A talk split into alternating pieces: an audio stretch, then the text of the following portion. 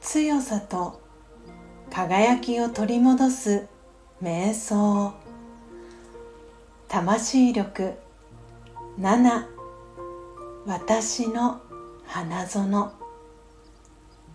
静かに。自分自身の内側に。意識を向けていきましょう。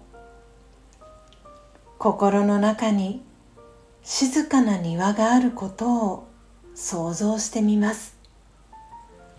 そこには自分自身の内面の美しさが花のように咲いていることに気づきます。優しさという花はどんな香りがしますか？勇気という花はどんな色ですか？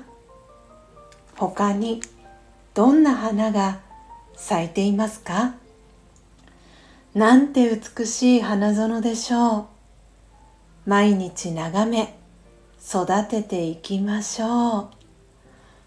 オームシャンティー。